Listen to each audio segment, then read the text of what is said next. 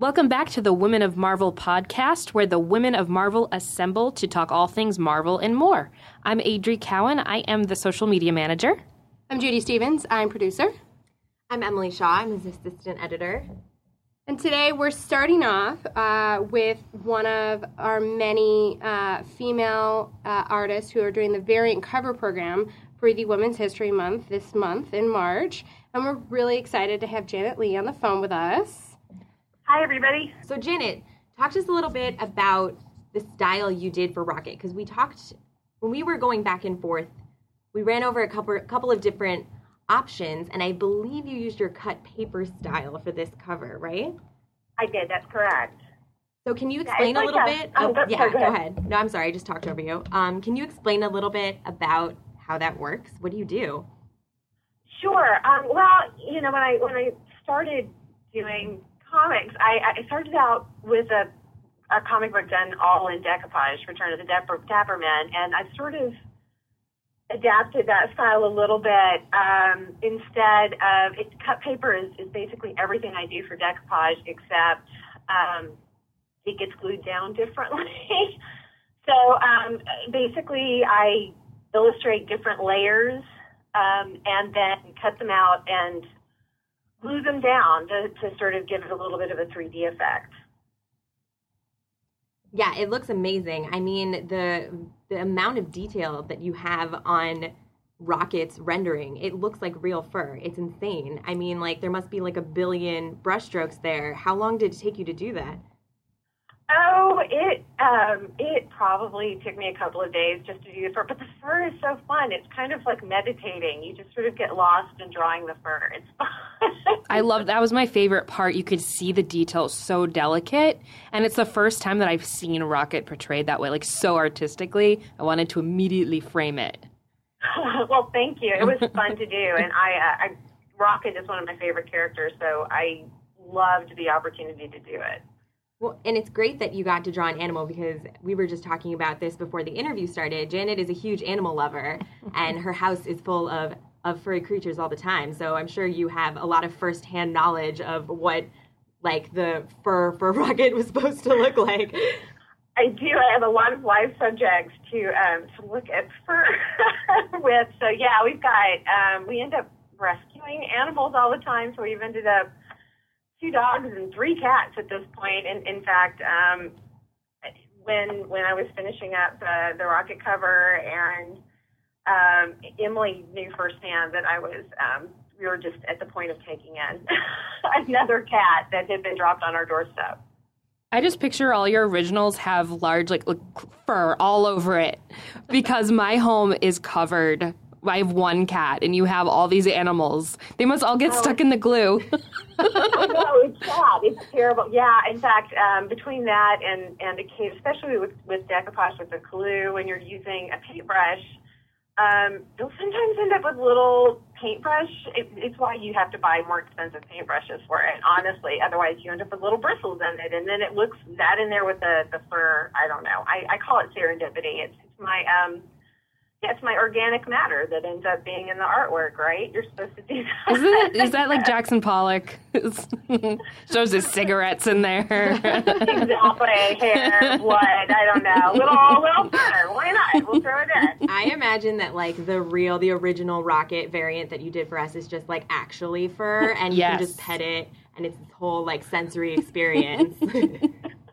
That would be awesome. I should probably do that at some point. We, um, I think somebody at some point maybe needs to do one with like, you know, little, little fur hair punched in. I, maybe I've been watching too much, um, Face Off or something. I feel like it's up there with scratch and sniff covers. Definitely, we'll have like fur variants. Everything will be mm-hmm. covered in fur. I, I mean, they used to they used to be those books that had like the furry parts, and I remember like just sitting there when I was a child, just petting them. Pat the bunny. Exactly. Pet the bunny, yeah. next thing, next big thing for Marvel will be like the Pat the Bunny variant covers featuring Janet Lee and all animals. Oh my gosh, Yeah, I want Maybe commission there's on like this. a Willy Wonka thing where you can reach through the television Oh my the God. screen and pet the animal. I don't know. It This could is keep going. This Go is great. forever. It sounds like that David Gabriel would be all about this. I'm sure he'll want to spend all of the money doing these covers.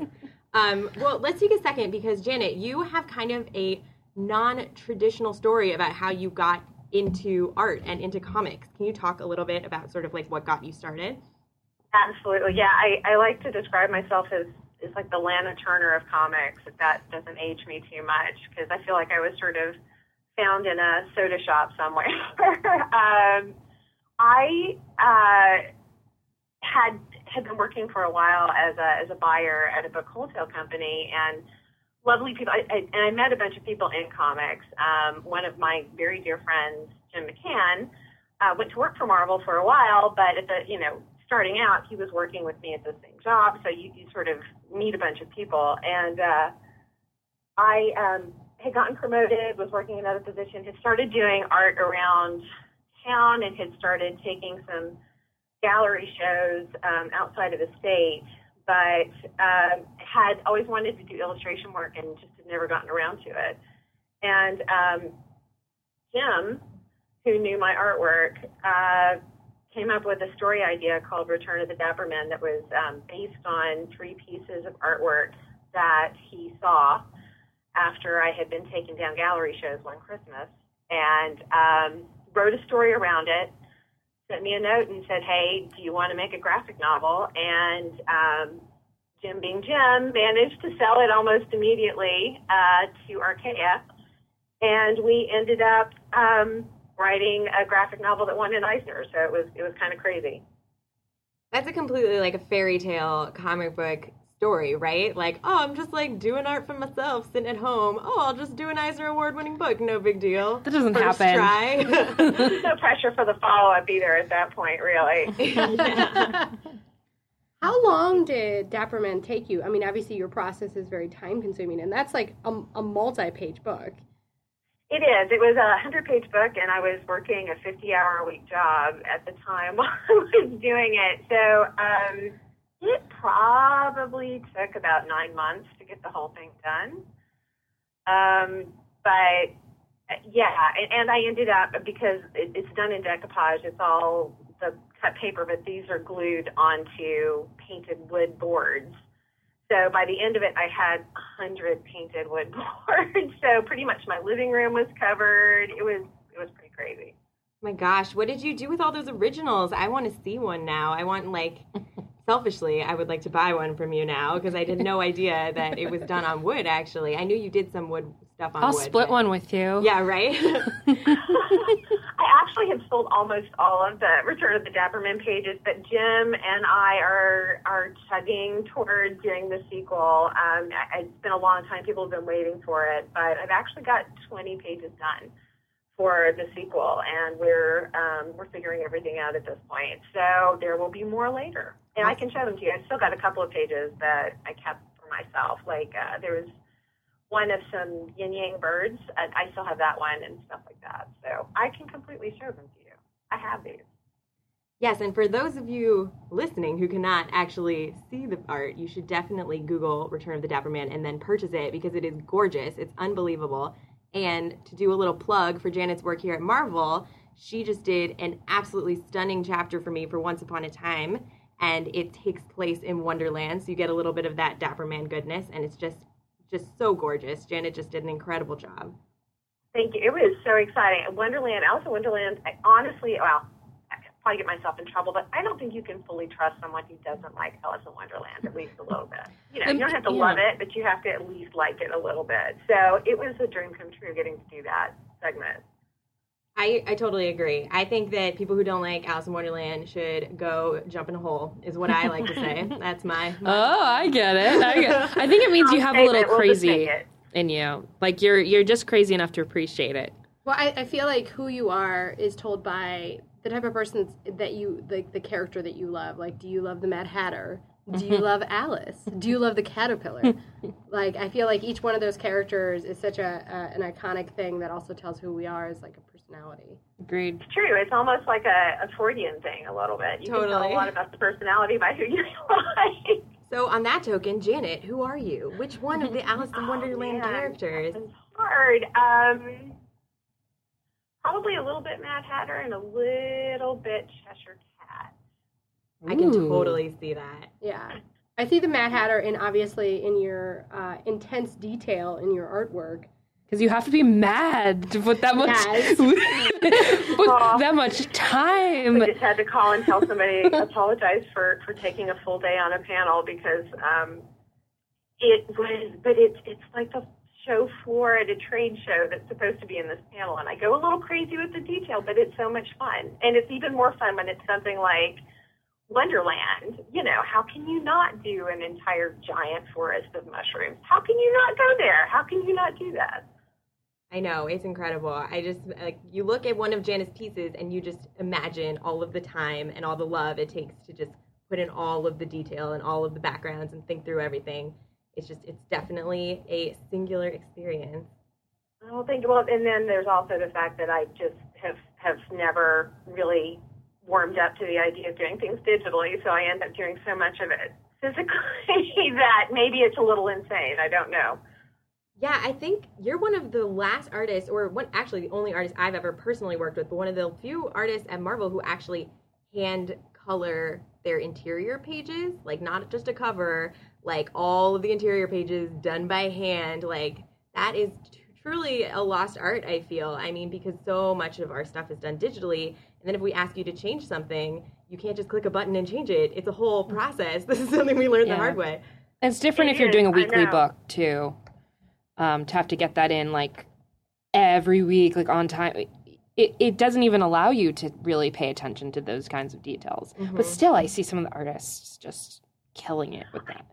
I don't know. I mean, I think I think it's the same process. I, I mean, Chris Chris Sotomayor and I have talked quite a bit about sort of how he approaches pages, and and I think those people that are doing digital coloring are, of course, approaching it from sort of a painterly way. We're all coming from the same direction. Um, it's just it's just once you figure it out, it's it's more forgiving. I think when you do it digitally, and of course, there's shortcuts and effects you can do. But on on the flip side, especially for a lot of the stuff I like to do with the cut paper, yes, you can replicate the effect, and you can you can replicate the effect digitally, absolutely. But it almost takes so much more time to do it that I'd rather just go ahead and do it physically and glue it down, and I'm done. and I know that makes no sense at all, but it's it's almost a speed thing in some ways. Well, you're clearly you've been doing this for so many years now that it's it's faster for you to do the process you've done, been doing instead of relearning a new process. It is, and I think sometimes too you end up with I, I, this is crazy, but one of the things I think we we lose sometimes with the convenience of, of the digital is there's a bit of a serendipity to the art, and maybe it's just me coming from a gallery background, but I like little mistakes sometimes. I, I like what grows out of small mistakes. Um, you, you might not have tried something if you hadn't made a small error, and now suddenly you've got something wonderful.